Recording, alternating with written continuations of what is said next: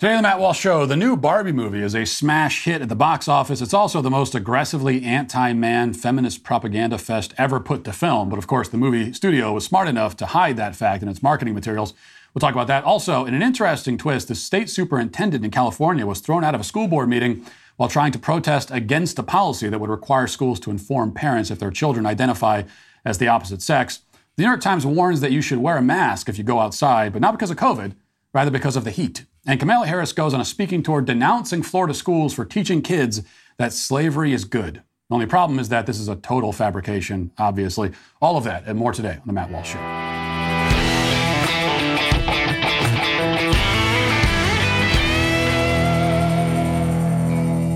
You know a company is looking out for you when they actually upgrade your service and don't charge you for it. This is great news for new and current Pure Talk customers. Pure Talk just added data to every plan and includes a mobile hotspot with no price increase whatsoever.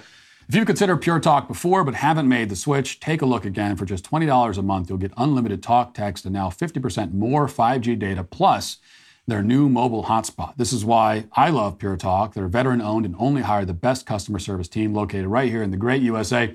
Uh, most families are saving almost $1,000 a year while enjoying the most dependable 5G networks in America. Remember, you vote with how you spend your money, so stop supporting woke wireless companies that don't support you. When you go to puretalk.com slash Walsh, you'll save an additional 50% off your first month because they actually value you. That's puretalk.com slash Walsh. Pure Talk, wireless for Americans by Americans. Last week, we discussed the impending doom of Hollywood. As the media was frantically warning us, the entire entertainment industry was on the verge of collapse thanks to a writer's strike, an actor's strike, and a series of supposed blockbusters that turned out to be flops. And this was, in some ways, an ironic combination of factors, given that the quality and performance of these movies would seem to indicate that the writers and actors had already been on strike for many decades. The average viewer will come out of the latest Hollywood uh, dud, hear that the writers had been on strike or just went on strike, and respond, wait, the movie had writers? It already seems like these films are being generated by AI, and now they really will be. And I don't think we'll be able to tell much of a difference when that happens. So it has been a gloomy time in Hollywood all around, but this weekend has given them a glimmer of hope. A false hope, I think, and a hope that will teach them all the wrong lessons, but hope all the same.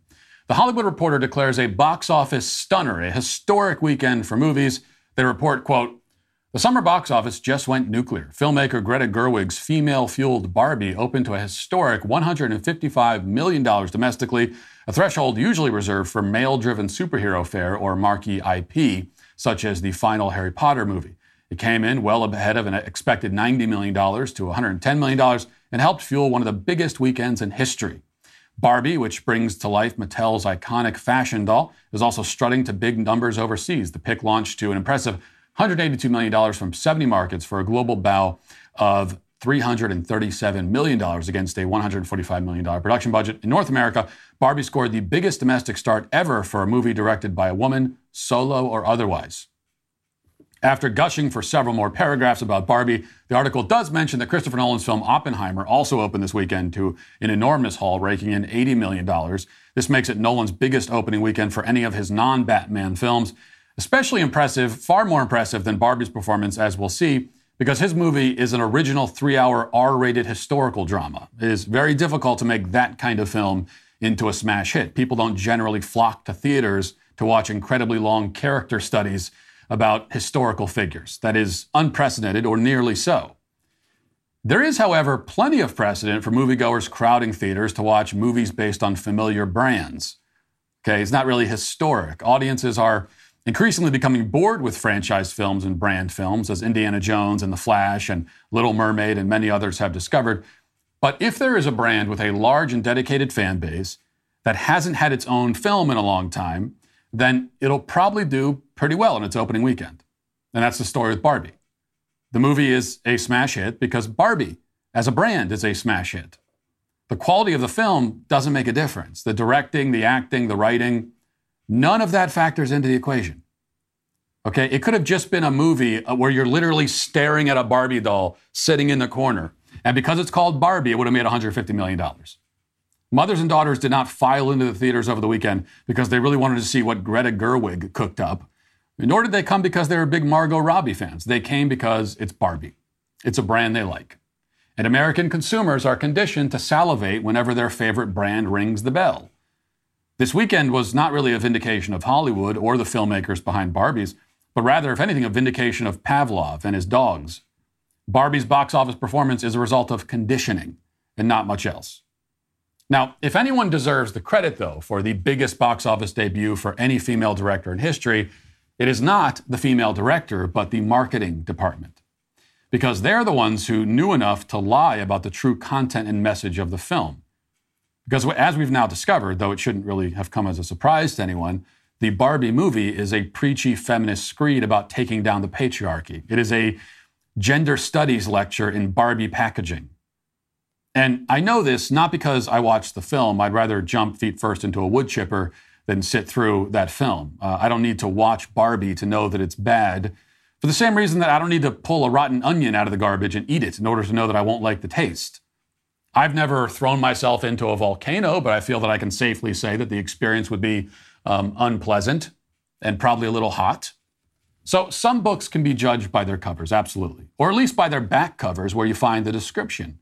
And we now have descriptions of the Barbie movie which make the themes clear. Something that, that the marketing never did, and intentionally so.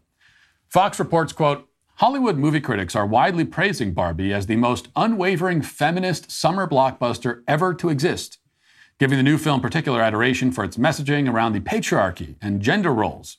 The film starring, Mar- starring Margot Robbie and Ryan Gosling boasts a strong 89% critic score at Rotten Tomatoes with many reviews surprised by director Greta Gerwig's willingness to engage in extensive social commentary. So surprising. A Hollywood film director is engaging in political commentary? It's, no one's ever heard of such a thing. Quote, once an equal parts fascinating and controversial Mattel toy, both loved and hated, a tiny waisted, vacuously smiling, slender doll designed like a straight male fantasy, is now the complicated feminist symbol of empowerment in Gerwig's hands. The Wrap wrote, quote, but we aren't talking about an empty you go, you go girl kind of empowerment here. That would be too simple minded for Gerwig, whose articulate and accessible feminism has always been fiercely multifaceted and complex.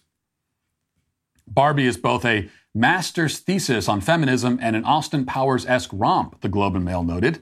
The Wrap also stated that the movie delivers a fierce feminist statement dressed in pink, while the Globe and Mail declared that the film, quote, most is most captivating and unwaveringly feminist summer blockbuster ever to exist. Meanwhile, IndieWire praised the film's outside the box and funny feminist fantasia and singled out Gosling's performance of newfound male rage and patriarchal power as a particular highlight. Funny, you know, they, they didn't tout this thing as a master thesis on feminism in the trailer. I can guarantee you they didn't put that, they're not going to put that on the poster, okay? A master thesis on feminism. Come on, bring your kids. They didn't title the movie The Adventures of Feminist Barbie. No mentions of patriarchy or male rage either in any of the marketing. It is, again, not in the least bit surprising that these themes dominate the film. Not surprising to us, anyway, as people who pay attention and are aware of what's happening in the world and in our culture. But the average Barbie viewer is, on the other hand, um, oftentimes not so aware. And that's why the sleight of hand trick worked.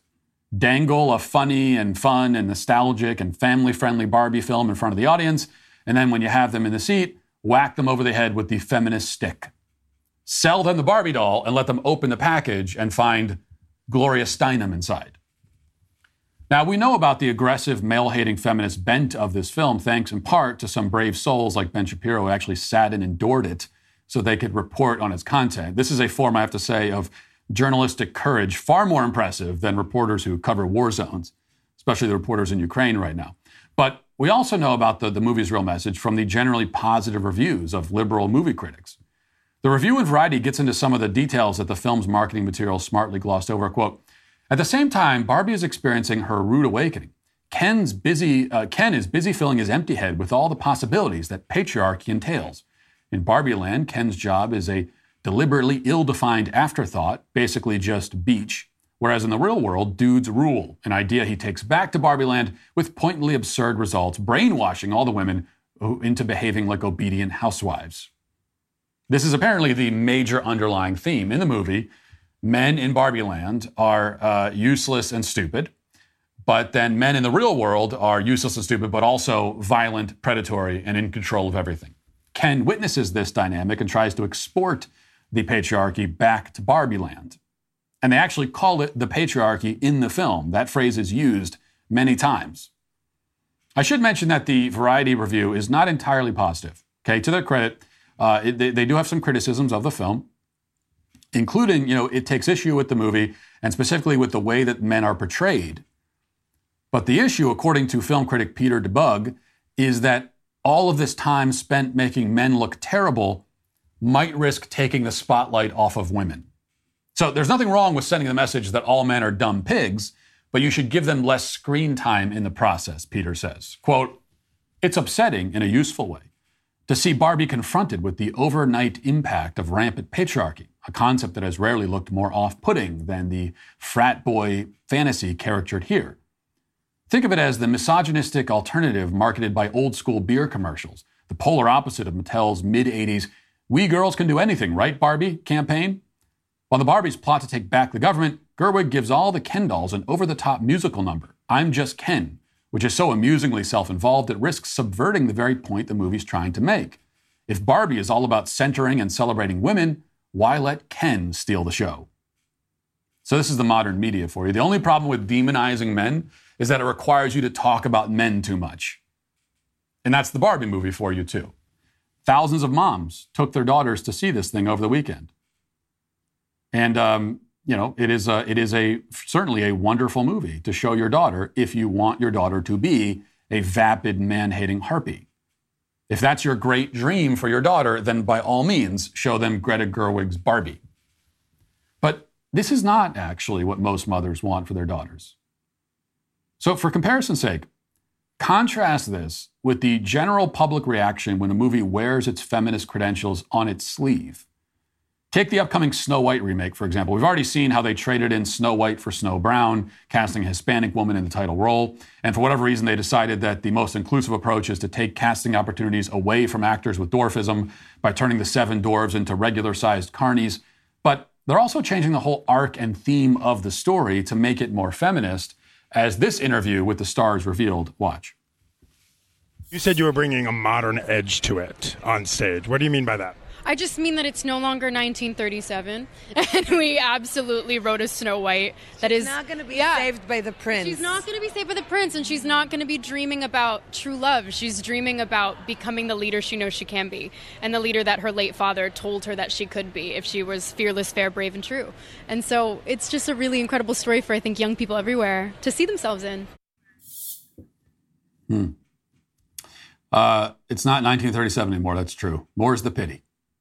Now, we're not going to focus on the point that the taller woman there, Gal Gadot, is playing the evil queen, and the shorter one is playing Snow White. Now, remember that in the story, the queen is supposed to be jealous of Snow White's beauty. You know, mirror, mirror on the wall, who's the fairest one of all? And the mirror is supposed to tell her that it's Snow White. So we're supposed to buy that. Okay? We're supposed to buy that Gal Gadot is asked who's the fairest one of all. And it's not her, it's Rachel Zegler. Um, this is a real problem. Kind of hard to pull off in this case, as the evil queen is significantly more attractive than Snow White. But you know, putting that aside, the point is that the clip you just heard has been roundly mocked by nearly everyone. The movie is destined to be a worse flop than the woke Little Mermaid bastardization was. I mean, it's guaranteed to be a flop. Because nobody wants to see a fairy tale where the damsel in distress no longer needs saving and the central romance has been replaced with a dreary sermon about self empowerment. Nobody wants to see Snow White become a, a, corporate middle manager and achieve true happiness by moving into a two bedroom condo with her cat. They want to see her get saved by the prince and fall in love. That's what people want to see. When you advertise ahead of time that your film is going to, is going to go the former route rather than the latter, going the feminist route rather than the classic route, nobody will see it. So feminism has to trick you. It has to smuggle itself in. It can't walk in the front door announcing its arrival because people will, will scream and run out the back door away from it. And that's because, despite what Snow Brown claims, nearly all women innately desire a man to protect them and provide for them. That's what almost all women want. Women want to be swept off their feet by Prince Charming. That's, that's why these stories have lived on for centuries and resonated with each new generation. The feminist fairy tale resonates with no one. It's a vision of what feminism wants women to do and, and what it wants women to think and what it wants women to want, but it will always ring false because it is false. Now, that's not to say that feminism hasn't won many disciples in the modern world. Obviously, it has. It has proven to be a devastating and lethal force, far deadlier than the bomb at the center of the other blockbuster this weekend. Feminism has killed 60 million babies, and that's just the beginning of the destruction that it has wrought on the world. But it wins adherents through brainwashing, intense and constant indoctrination, especially in public schools, and by playing on a woman's resentment and hatred and self pity and desire to blame others for her problems. You know, this can work in the culture. Unfortunately, it doesn't really work as a fairy tale because fairy tales are aspirational and fanciful and whimsical. Feminism, on the other hand, is base and vulgar and hateful. And it also doesn't work in marketing materials for a film based on a beloved children's toy. That's why they hid it away, tucked it under all the pink and plastic, and then came out with the man hating sledgehammer when the audience was already sitting in the seats.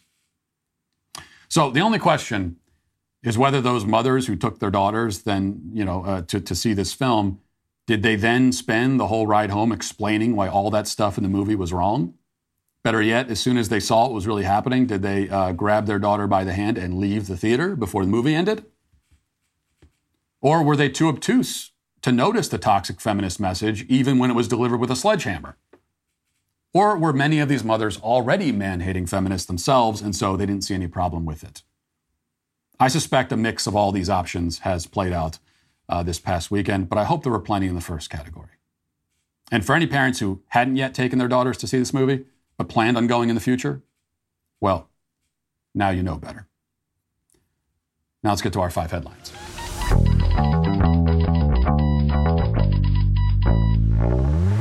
Well, you know I love anything made with top of the line quality for meat. That's Good Ranchers. The only thing missing is a pork box. Well, you asked for it and they delivered. Good Ranchers has just launched their prime pork, 100% American pork that is steakhouse quality this new pork box comes with bone in and boneless pork chops, sausage, smoked brats, and more. Plus, right now, you'll get $30 off with my code WALSH at goodranchers.com.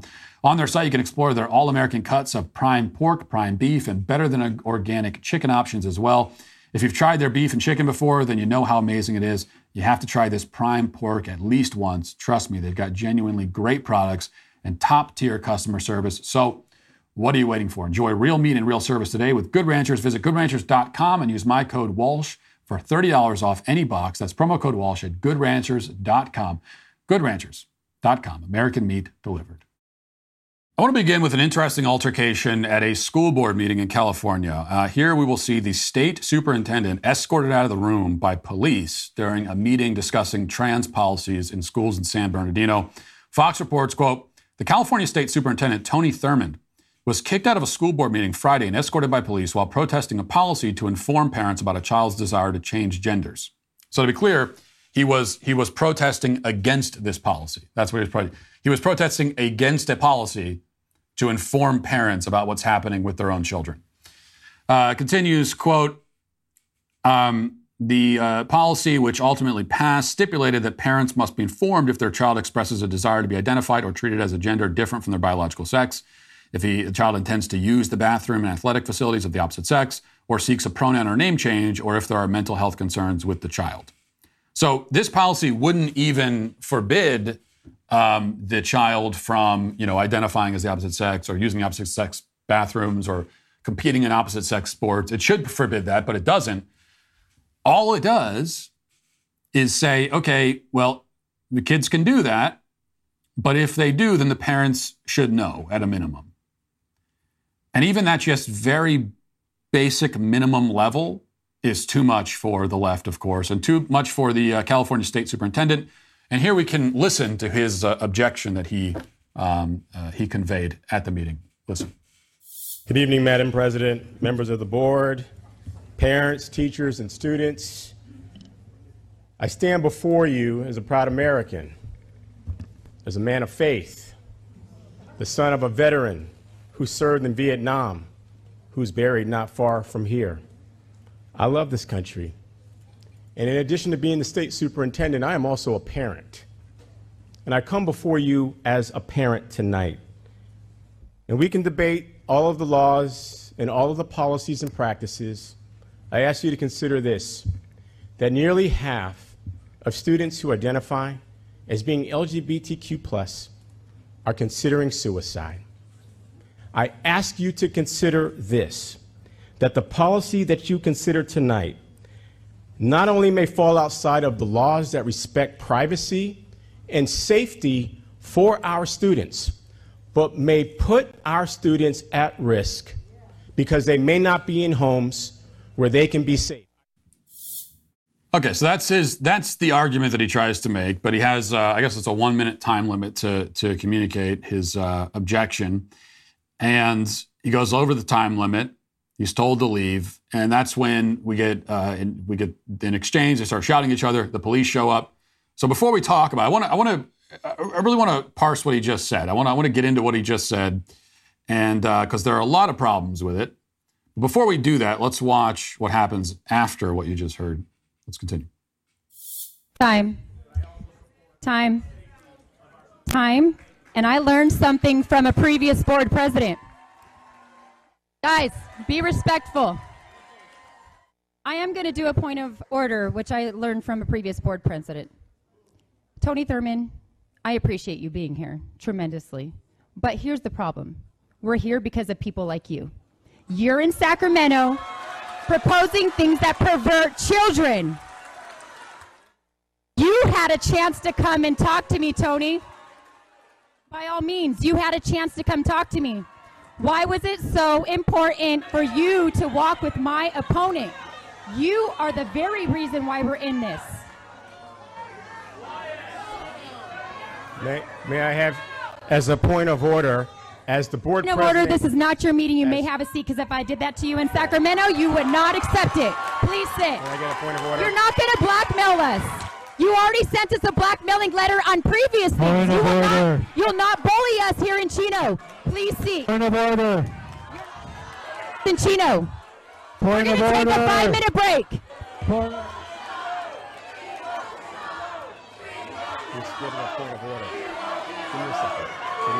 We cut out. So then the police show up and they escort him out. Okay, so, which I really appreciate, by the way. I like seeing this. Uh, he was upset he didn't have more time to speak, so he refused to leave the podium. The police took him out.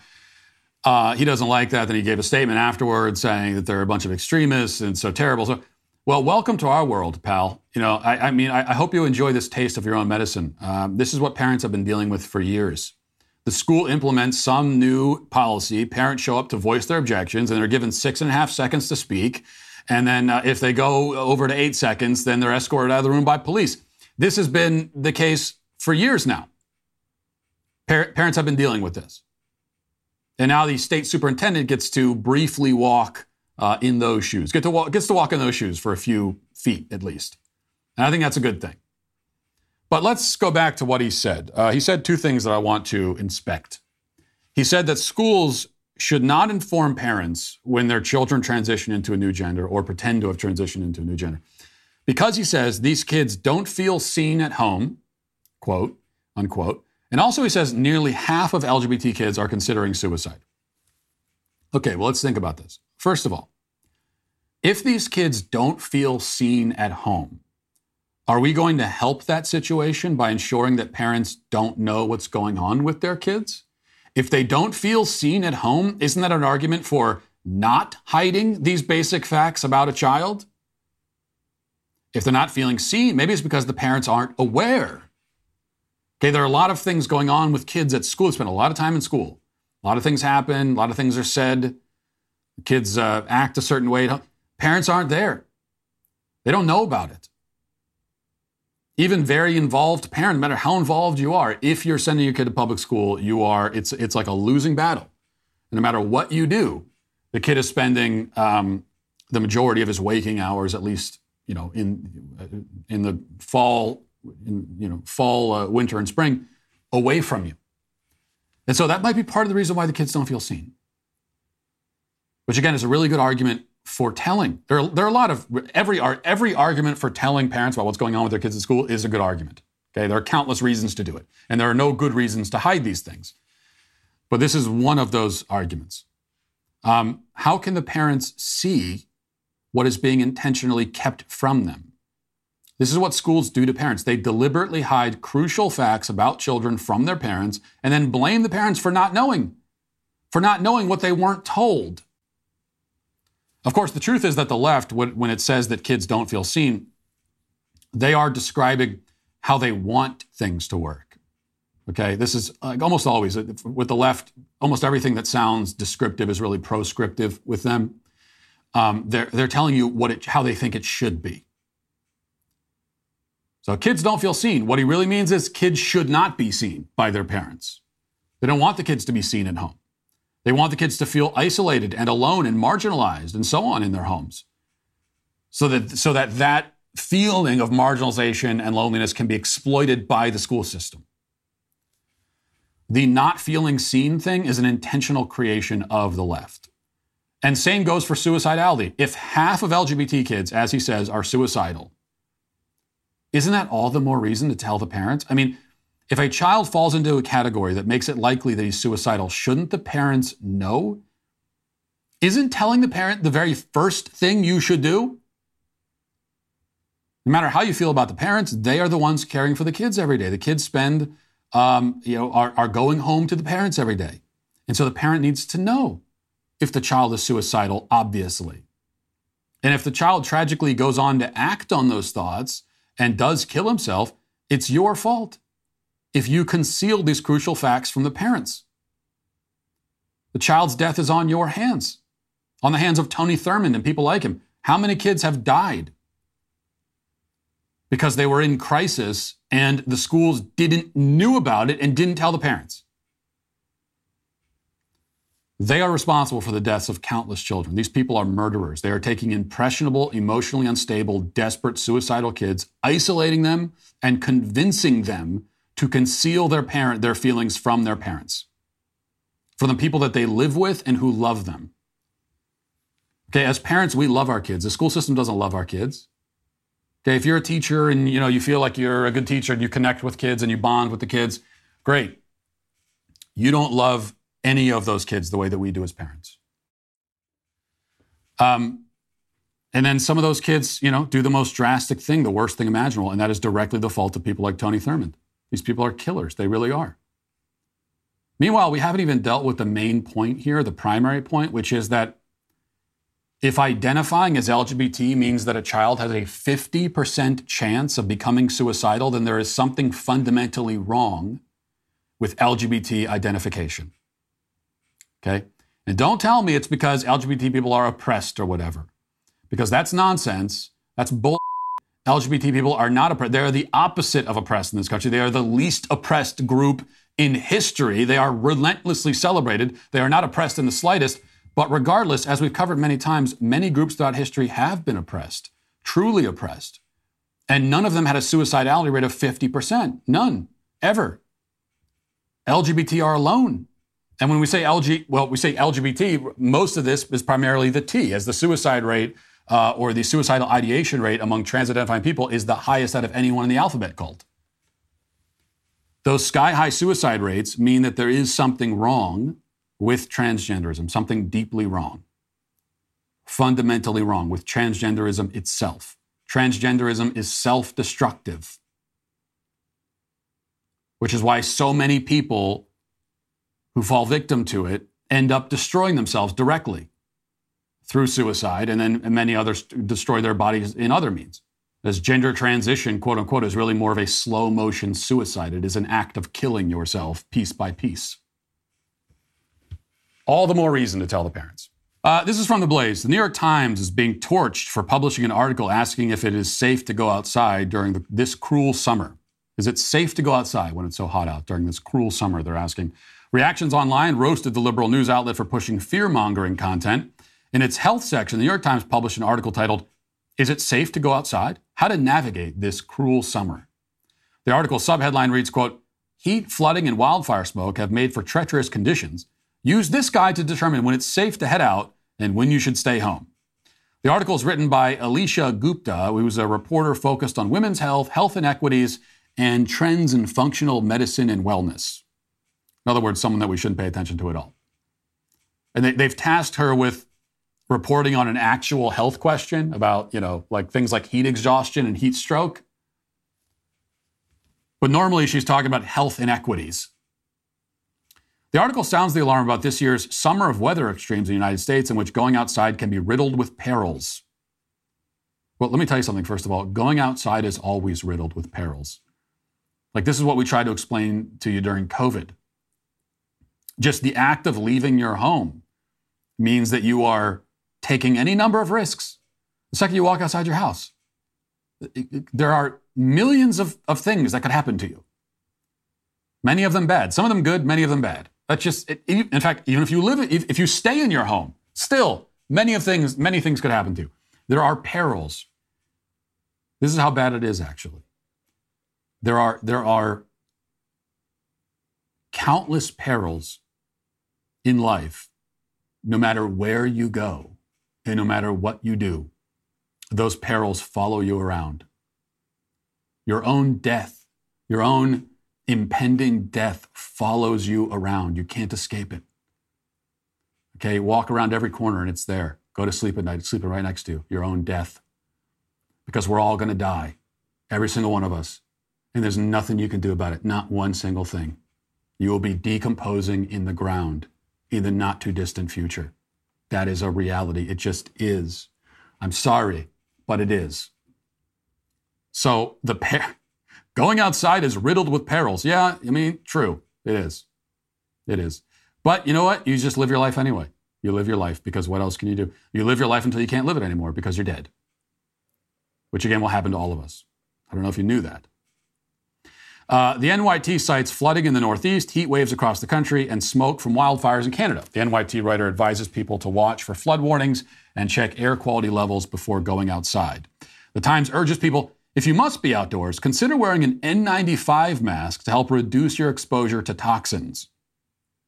And the New York Times tells readers, quote, a heat index of 103, 103 degrees Fahrenheit and above is dangerous. You're likely to experience heat cramps and exhaustion, and heat stroke is possible if you're outside for a prolonged period or doing something strenuous, according to the National Weather Service. Well, yeah, this makes sense. You know, I mean, this is a great idea. Obviously, if it's 100 degrees outside, sweltering hot, you're worried about heat exhaustion, then the best thing to do uh, when you go outside is to wear a muzzle. You know, muzzle yourself with a face mask. That'll help you feel a lot cooler, won't it? Man, it's so hot outside. Thank God I have this N95 mask.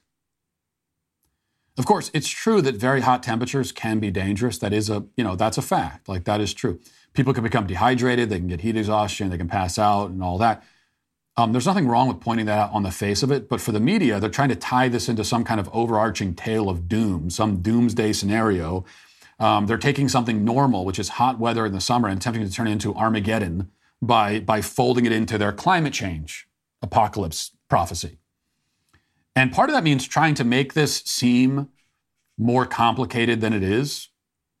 So we, we, we get a lot of this all the time. It's, well, here's what the experts are saying, but here's how the experts say that you should XYZ. And it's something where you really should need expert guidance on this. Here's what experts say you should do if it's really hot outside.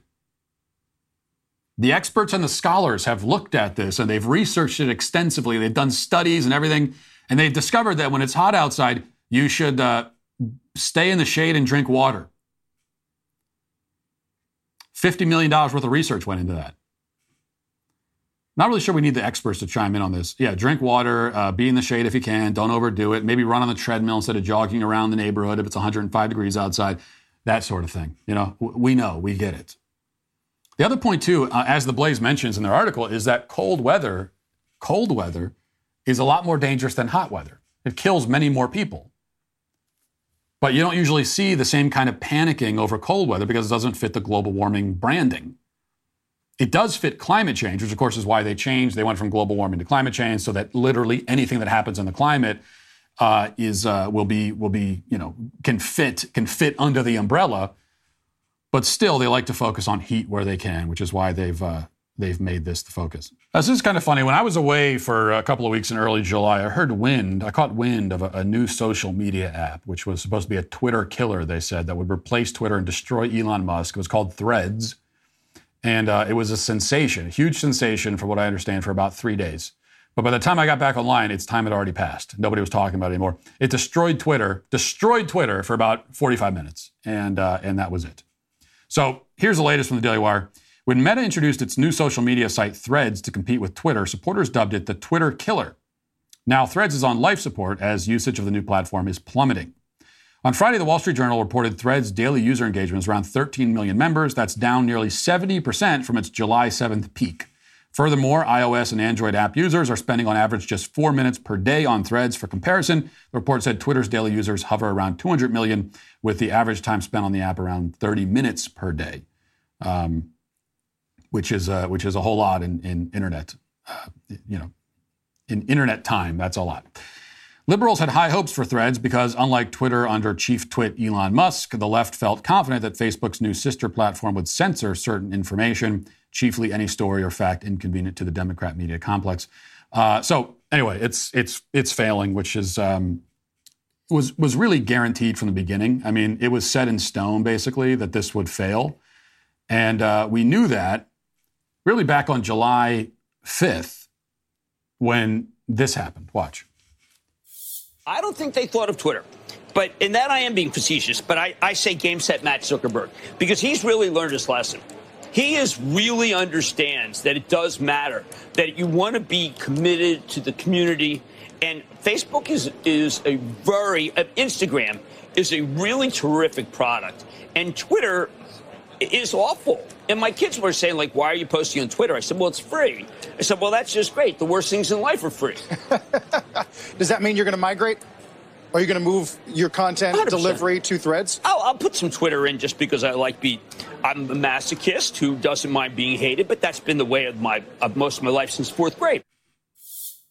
As we know, when uh, when Jim Cramer gives you an endorsement, you're screwed. If Jim Cramer says that that uh, things are working out well and that it's going to go, it, you're you're in charge. If Jim Cramer was your doctor and uh, he sat you down in the office and said, uh, "Hey, test results came in. Good news. You're fine. Everything's fine." Then you know you're be, you'll be dead by next week. So Threads was doomed from the start, sadly. Maybe entirely because of Jim Cramer, or maybe because there are other problems with it aside from Jim Cramer. Two big problems. One is that it's just not a compelling pitch. You know, uh, you're making a social media site for people who think that Twitter is too conservative.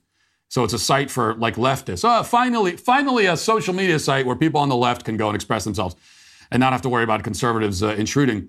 But that already describes literally every other social media site in existence. So leftists are not in dire need of a place to go where they can feel safe and conservatives will be censored again because they already have that on every single social media site that exists except for Twitter. And second, the um, you know the conservative Twitter offshoots in the pre-Elon era didn't work either, um, even though they did have a market to serve. You would think, in theory, they had a market to serve. But they didn't work either because, um, and, and, well, they also didn't have a, a, platform like Meta that's worth $700 billion behind them. So that was a disadvantage. But whether you have $700 billion or not, the point is that if you're making a version of Twitter, if you're making the fill in the blank version of Twitter, um, it's going to fail because Twitter is already, is already the best version of itself. It may not be perfect. You may not even like Twitter, but it's the best version of Twitter is Twitter. Um, so if you want to and this is a problem that we know uh, conservatives have had, not just with Twitter, but across the board in the culture. Is, is, is uh, and now we see it with the left too. But for a long time, this was mainly a problem you had on, on the right, where people on the right were always trying to come up with the conservative version of this. Um, but you're not going to be able to do that because there's no innovation there, right? There's, there's, there's nothing actually new that will attract people. And especially when it comes to social media, there has to be some kind of innovation, something different about it that will make people want to use it. Uh, there's no innovation. There's no innovation with this. This was just, you know, pretty transparently a direct ripoff of Twitter, and um, putting aside all the copyright problems there potentially, uh, it, it, also just there's no market. We already have Twitter. Come up with something new, which very few people these days uh, are are doing. All right, let's get to the comment section.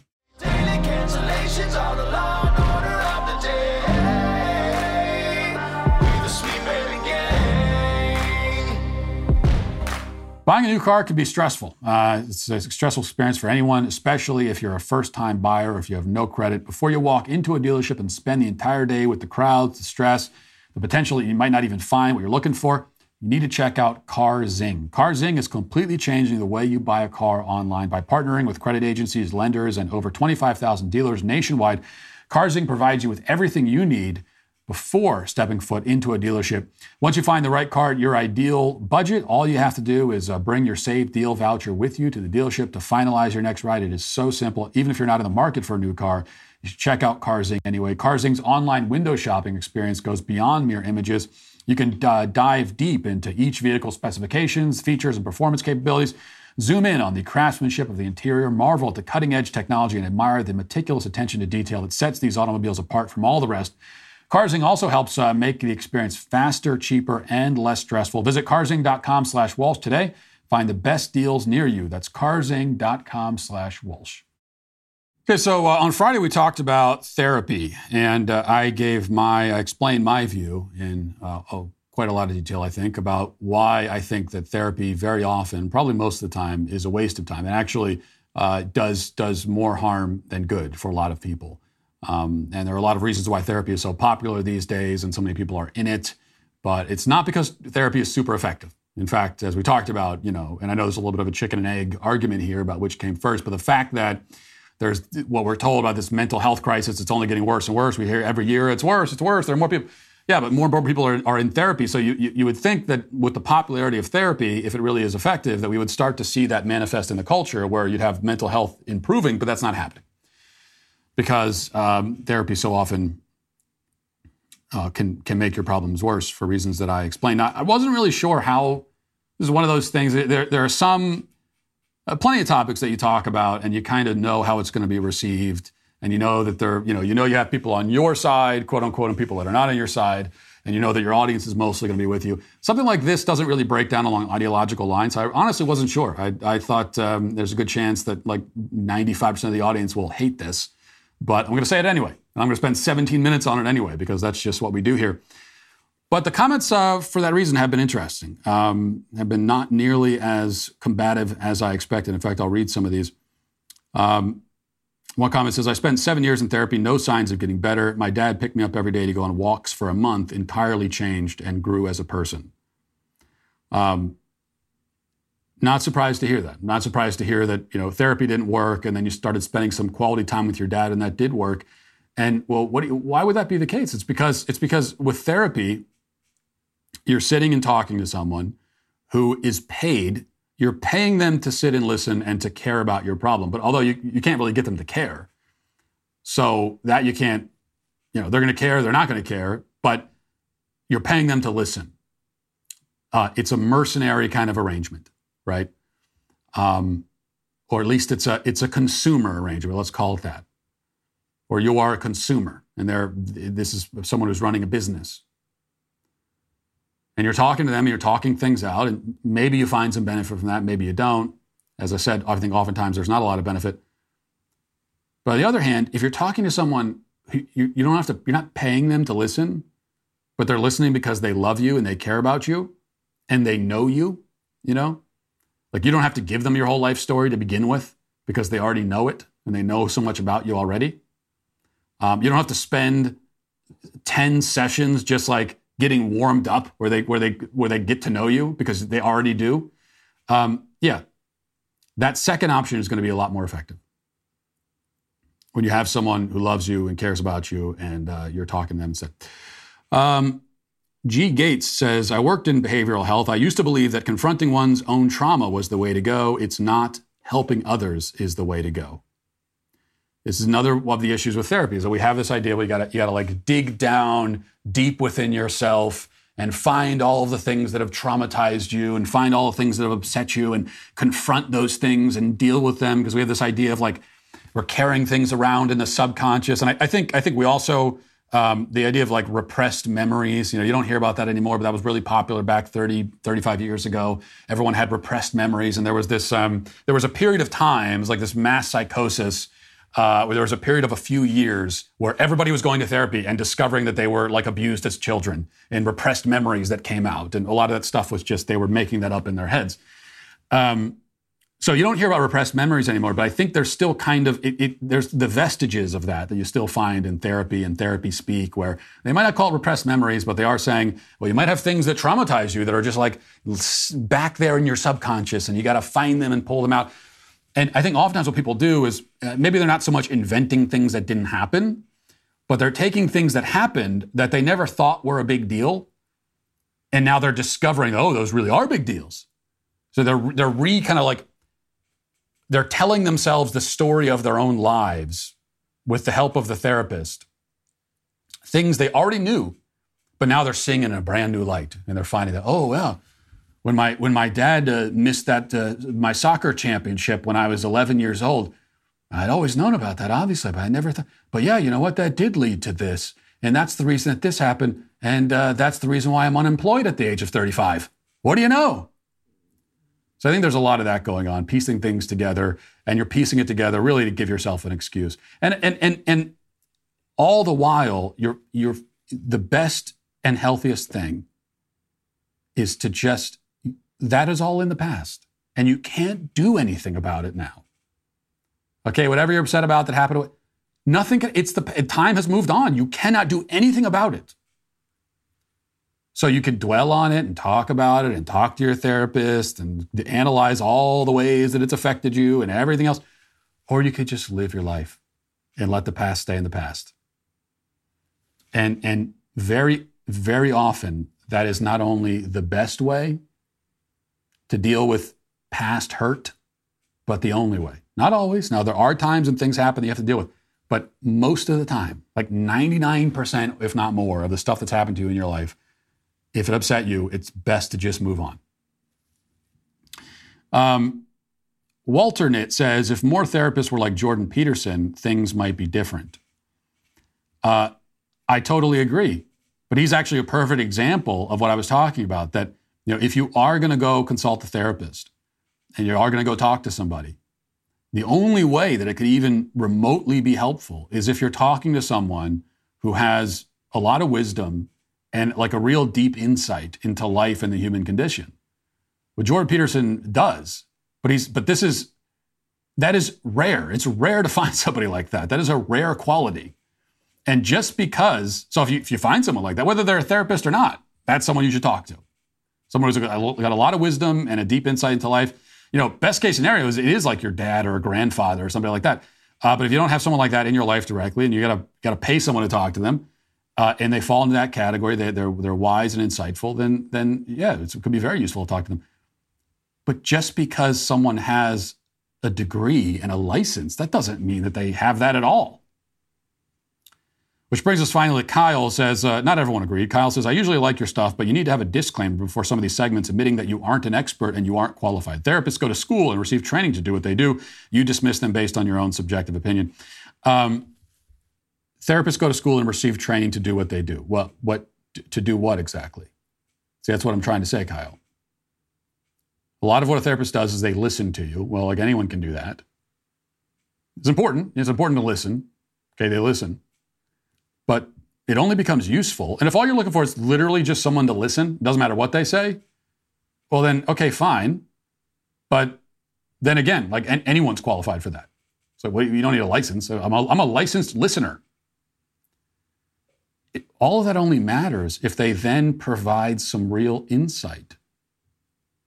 But that requires, again, wisdom. It requires an understanding. That's why I'm always harping on this, you know, the human condition. You just have to understand that you have to understand the human condition, what it means to be a human. How humans, how human beings are supposed to think and act. As compared, you know, it's like you, you're thinking and acting a certain way. If someone comes along, a therapist or a counselor, psychologist, and says, well, no, you shouldn't be thinking and acting that way. Well, that requires them to know. They need to know how people are supposed to think and behave. Um, just because you, there is no subject in school that teaches you that. There certainly is no license that can affirm. I have licensed insight into life. So? So I would say that if there are therapists out there that have that kind of insight, and there are some, uh, the fact that they're a therapist is almost, it's almost like inconsequential because they would have had that insight even without that. Companies are strong arming their customers to support abortion, canceling customers for their political views, and making a mockery of women by supporting transgender models. No government agency, institution, or company is allowed to just be what it is anymore and focus on fulfilling the task that it was made to fulfill. A beer company can't just make beer anymore. Their primary concern is not with brewing and distributing beer, but with showing their support for the left's political and cultural agenda. Well, Public Square offers a new solution. Public Square is an app and website where you can get connected to tens of thousands of businesses from all different industries that share your values for life, family, and freedom. Public Square also offers discounts to many high quality businesses on the platform, so you can actually have an incentive to spend money with companies that don't hate you. Whether you're looking for new athletic clothing that uh, knows what a woman is, a banking partner you can count on, or simply a new restaurant in the area where you're not going to get lectured about uh, you know, your political views as you're trying to enjoy a, a meal, Whatever you're looking for, head over to publicsq.com. Public Square is free to join as a customer or as a business owner. You can uh, get started at publicsq.com or download their app today. That's publicsq.com. Also, environmentalists are so hypocritical. Uh, we all know that. They tell you that uh, you know you need to ride a bicycle, and then they go and fly in their private jets. They'll insist that you stop eating meat because of cow farts, but they'll happily chow down on wagyu beef at uh, Davos. I bet you do a better job of conserving the environment than the likes of John Kerry or even Greta, uh, the uh, Swedish Muppet, especially if you get Jeremy's new green tea and citrus hand soap. It's free of parabens and sulfates. It's also free of DEI and ESG for, the, for that matter. It's not tested on animals and it's made right here in the USA. That means you can feel patriotic and superior at the same time. So do yourself a favor, wash your hands of a hypocritical leftist once and for all. Go to jeremy'srazors.com and order your green tea and citrus hand soap today. Now let's get to our daily cancellation. Two years ago, you would often hear Democrats making the highly implausible argument that the state of Florida under Ron DeSantis would not allow teachers to tell students anything about slavery.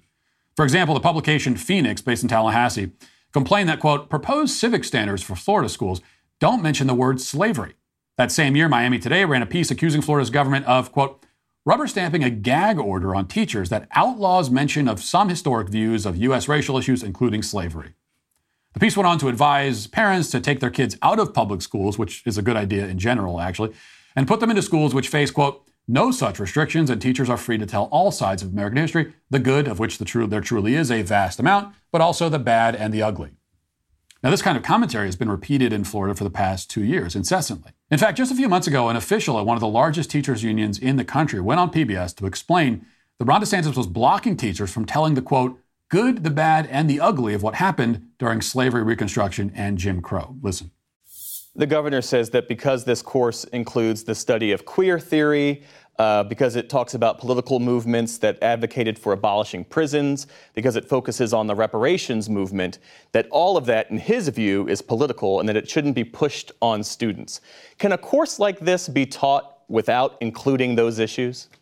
Listen, a course like this should be taught honestly. A course like this should be taught with the truth involved. History sometimes uh, it, it involves the good, the bad, and the ugly of what has happened. But we deserve honest history. And if you're talking about advanced placement African American history, then you're talking about some of those things like uh, reparations. You're talking about some of those things like Jim Crow or slavery or the Reconstruction and the backlash to Reconstruction. Now, the message, as conveyed by that teachers union official, seems reasonable, at least if you assume that his underlying factual claims are true. He says that he wants Ron DeSantis to allow discussion about the quote, good, the bad, and the ugly of what happened during slavery and its aftermath. But Ron DeSantis, this union official claims, wouldn't let that happen. That was the position of the unions and Democratic Party for the past two years. As a factual matter, it was always false. The history of slavery was always taught in Florida schools that entire time. But we don't have to get into that whole debate anymore because now Democrats have abandoned all their claims about a gag order in Florida that, that supposedly prevents teachers from talking about the nuances of slavery. Because Democrats' new claim is that under standards that were recently established by Florida's Department of Education, teachers in Florida are actually being forced to talk about slavery now. And moreover, these partisans say teachers are being told to portray some aspects of slavery as an affirmative good, they claim. No Democrat or media outlet making this claim appears to have any self awareness about how it contradicts what they have been saying for years at maximum volume. Uh, they didn't tell us over and over that uh, they want students to hear about the good, the bad, and the ugly of various moments in American history, including the, the, the century before emancipation. They did tell us that. Didn't they go on television and write dozens of articles about this very subject? Because Democrats are very worried about Ron DeSantis and they're worried he might run for president or that he is running for president and might actually become president, they no longer want that kind of discussion in a classroom. And they've enlisted Kamala Harris to hammer home this new message. So I want you to watch as Kamala Harris explains in a speech in Jacksonville that slavery was bad, that Ron DeSantis is telling students it was good, and that any form of nuanced discussion beyond that is totally forbidden. Listen. Adults know what slavery really involved. It involved rape. It involved torture. It involved taking a baby from their mother. So, in the context of that, how is it that anyone could suggest that in the midst of these atrocities, that there was any benefit to being subjected to this level of dehumanization?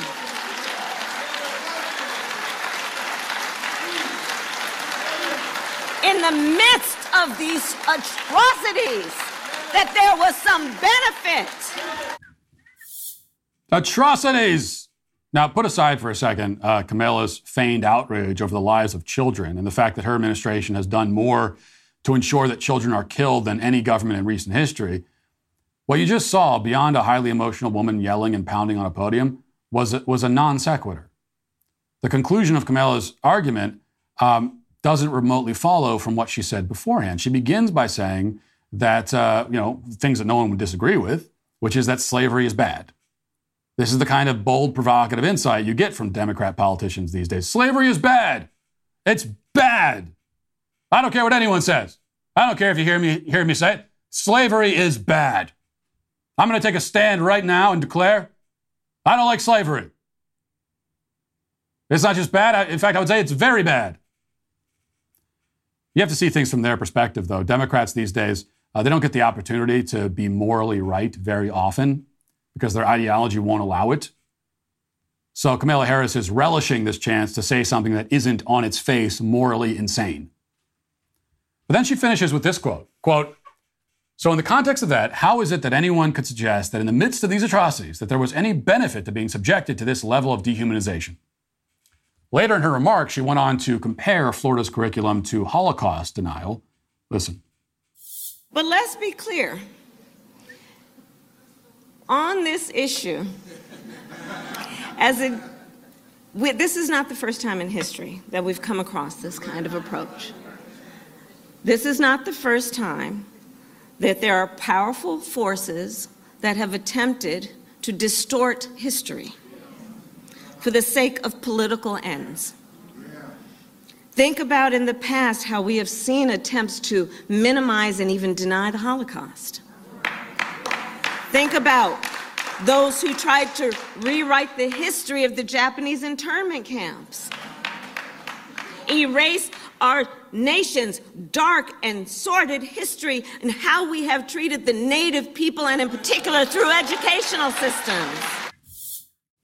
She is so happy. You can tell she's so proud of herself because she's finally giving a speech where at least people know what she's saying. Usually she's babbling incoherently and she just has blank stares and expressions staring back at her. But here it's like at least people know what she's talking about. And uh, so she gets to be kind of right about something, at least that slavery is bad. And she gets to say stuff that, that people at least understand. And she's so excited. I mean, and they, she's given multiple speeches about this, by the way. They're going to send her around the country on a tour, the Slavery is Bad tour. She's going to go to every state in the union to give a speech. Slavery's bad. It's so bad. But notice what she said there. She said, think about the past, how we have uh, seen attempts to minimize and even deny the Holocaust. That's, that's Kamala Harris saying that Florida's new curriculum is akin to deny, denying that the Holocaust happened. Is that comparison reasonable? Or is it as stupid and insulting as it sounds? Well, let's see. You could pull up the Florida curriculum right now if you want. It's all over the internet. A National Review Charles Cooke has gone through the curriculum and posted every single reference to the words slavery, slave, and slaves in the curriculum. He found 191 results. So they're trying to erase and minimize slavery. It's mentioned 191 times in the curriculum. If you go through these 191 results, there's no possible way that any reasonable person could conclude that the curriculum is denying that slavery occurred in the United States or that it, or denying that it was a very bad thing. The curriculum includes mandatory discussions of quote harsh conditions in the Caribbean plantations. Cur- curriculum also mandates discussion of the quote uh, living conditions of slaves in British North American colonies, the Caribbean, Caribbean, Central America, and South America, including infant mortality rates. It's also infant mortality rates are bad. That's a bad thing. So I mean, that's that's all filed into the. So, uh, you know, I, maybe they need to stipulate that in the curriculum so nobody accuses them of supporting infant mortality rates. There's also a section on the ramifications of prejudice, racism, and stereotyping on individual freedoms, as well as the struggles faced by African American women in the 19th century as it relates to issues of suffrage, business, and access to education. Again, that's all in the Florida curriculum. There's several sections that discuss the contributions of blacks, like, quote, instruction including examining the roles and efforts of black nurses, soldiers, spies, scouts, and slaves during the Civil War. This is what Kamala Harris is comparing to Holocaust denial. Do the leaders of the Democrat Party agree with that? Seems they do, because none of them have publicly condemned what Kamala Harris said. On what basis are they making this absurd claim that this curriculum amounts to denial that slavery ever occurred? How can you deny it occurred when you mention it 191 times? Well, here's their argument. In the entire curriculum, there is one, 191 mentions, one of those 191 mentions briefly mentions that some slaves learned skills that they applied later in life after being freed. So here it is, quote, Instruction includes how slaves develop skills which, in some instances, could be applied for their personal benefit. Now, regardless of how that makes Democrats feel, the only relevant question here, if you care about the education of children and the truth, is whether that statement is true. And obviously, it's true. It's an obvious fact that some slaves develop skills that help them later in life. Why is that a bad thing to point out? It's not a defense of slavery to point that out. Only the dumbest person in the world, you know, Kamala Harris and everyone like her, could hear that but some slaves develop skills that help them later in life and, and think, oh, so you think slavery is good then? You think everyone should be enslaved, huh? It's also not the same thing as saying blacks benefited from slavery, as Kamala Harris claims and all the headlines claim as well. Newsweek even ran a, a piece entitled, Ron DeSantis accused of being pro slavery due to new Florida curriculum. One NPR station reported, quote, advocates say that new Florida standards require slavery to be taught as beneficial that's what they're claiming. They're saying that, that the curriculum states that slavery itself was beneficial to the slaves. But to say that slaves benefited or that slavery was beneficial would be to argue that they were better off being slaves. Like if it was really a benefit to them, then that's what you would be saying, is that they, they were better off being slaves. The curriculum doesn't teach that, obviously. Now, personally, I have argued personally that black Americans today are, in many cases, better off because of slavery due to the fact that they're now here in America instead of being in Africa. But that's a very different argument. It's not the same thing as saying that the slaves themselves benefited from the practice of slavery, which is what they're claiming this curriculum does. And anyway, I didn't write the curriculum. So we're left with the fact that these claims are just simply lies.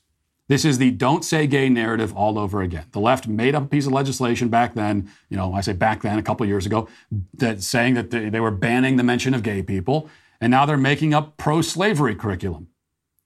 These are the kinds of brazen lies you can tell when you have no soul and no capacity for shame, and also when you have all the fact checkers, quote unquote, on your side. Florida education officials did their best to point all this out to the to news outlets, they provided a list of slaves who developed, quote, highly specialized trades from which they benefited uh, after being freed. In response, left wing media outlets and academics have, have flailed around trying to debunk that list. Some of it's kind of amusing. Mother Jones, for example, wrote that many of these slaves, quote, launched their professions only after gaining their freedom. Well, no kidding. I mean, that's exactly what the language is saying. Obviously, the slaves didn't launch their professions while they were still enslaved. No one is saying that. Then they argue that a handful of slaves on the list were actually born freed and not into slavery, which the Florida Department of Education has disputed. But regardless, the underlying point that the DOE is making is obviously true, which is why they're trying to reduce the argument to a small number of individual slaves. The point is that while slavery was immoral, as a factual matter, some slaves did use skills they learned once they were freed. No one disputes that. And that's what should be taught in schools. It shouldn't be suppressed because Kamala Harris and Mother Jones don't like it. This point of slaves developing skills is also not the focal point of the curriculum.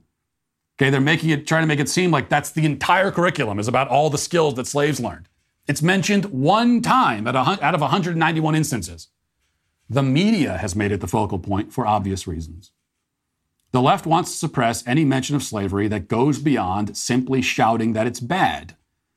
They want to do this for the same reason that they suppress data on climate change that makes it clear that forest fires are getting less common, or pretty much any statistic whatsoever about demographics of crime. You know, if a leftist fears that you'll, you'll draw an unapproved conclusion from factual information, then you're not allowed to see the factual information. If you ignore their restrictions, if you dare to make an inconvenient but accurate point about slavery, then you must be pro slavery. Just like if you talk about crime statistics, then you must be a racist.